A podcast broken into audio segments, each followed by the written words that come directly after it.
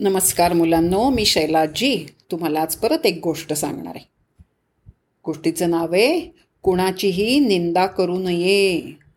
आपण करतो की नाही? जो उपस्थित नाही त्याची निंदा करण्यात वेळ घालवतो. काय अधिकार आहे मला कुणाचीही निंदा करण्याचा? माझ्यात दोष नाहीत का? आपण सगळे दुसऱ्याच्या चुकांकडे बघतो आपल्या चुकीकडे नाही. म्हणून असं म्हणतात दुसऱ्याच्या डोळ्यातलं छोटंसं कुसळ दिसतं पण आपल्या डोळ्यातलं मोठं कुसळ मुसळ दिसत नाही. जेव्हा आपण एखाद्याला मित्र म्हटलं ना तेव्हा त्याला गुणदोषांसगट स्वीकारायचं. आणि जो हजर नाही त्याची तर निंदा मुळीच करायची नाही. हा नियम माझा मीच माझ्यावर घालून घ्यायला हवा. दुसऱ्याचे अपार अपराध पोट्यात घालण्याला मन विशाल लागतं. गोष्ट अशी आहे की एकदा कोण चुकत नाही हो चुकतो तोच माणूस. एकदा एका स्त्रीच्या हातून अपराध घडला. चूक झाली. अपराध म्हणजे चूक झाली. म्हणून तिच्या विरुद्ध खटला सुरू झाला. न्यायमूर्तींनी तिला जाहीर केलेली शिक्षा खूप कठोर होती. गावातील चौकात त्या स्त्रीला उभं करायचं आणि सगळ्या गावकऱ्यांनी तिला दगड मारायचे. अशी ती भयंकर शिक्षा होती.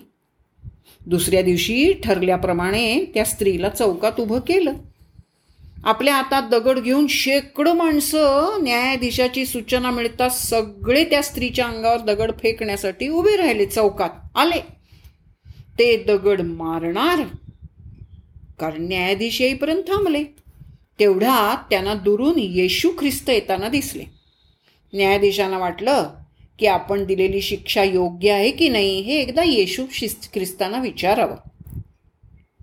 घटनास्थळी येशू ख्रिस्त पोचले. न्यायाधीशांनी विचारलं की तिचा अपराध असा आणि अशी अशी शिक्षा येशूच्या कानावर घातली. आणि त्यांचं मत विचारलं संपूर्ण समुदायाला उद्देशून येशू ख्रिस्त जे म्हणले ते खूप महत्वाचं आहे. ते म्हणाले या स्त्रीला झालेली शिक्षा अगदी बरोबर आहे काही चुकलं नाही.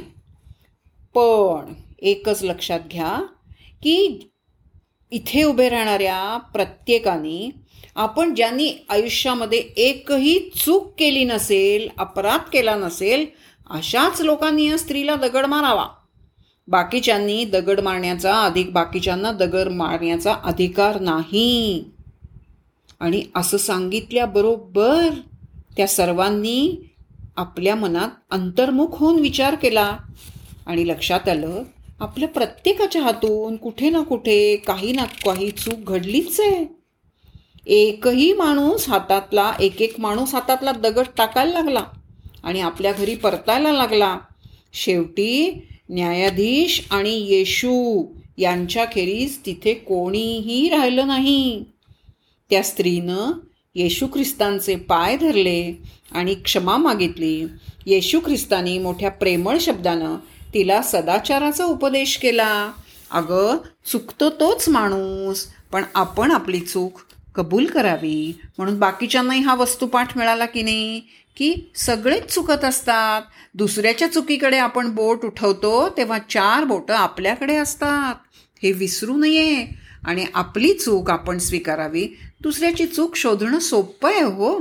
आपली चूक आपल्याला कळणं आणि आपल्याला नुसती कळणं नाही तर ती सुधारणं हा खूप मोठा भाग आहे. म्हणून कोणाचीही निंदा करताना विचार करावा. ही चूक माझ्याकडनं नाही ना कधी झालेली? माझ्याकडनं हा अपराध नाही ना झाला? आत्मपरीक्षण म्हणतात याला. आणि हे आत्मपरीक्षण आपण सतत करत आलं पाहिजे. आयुष्यामध्ये स्वतःचीच तपासणी करणं हे खूप महत्त्वाचं आहे. हो की नाही?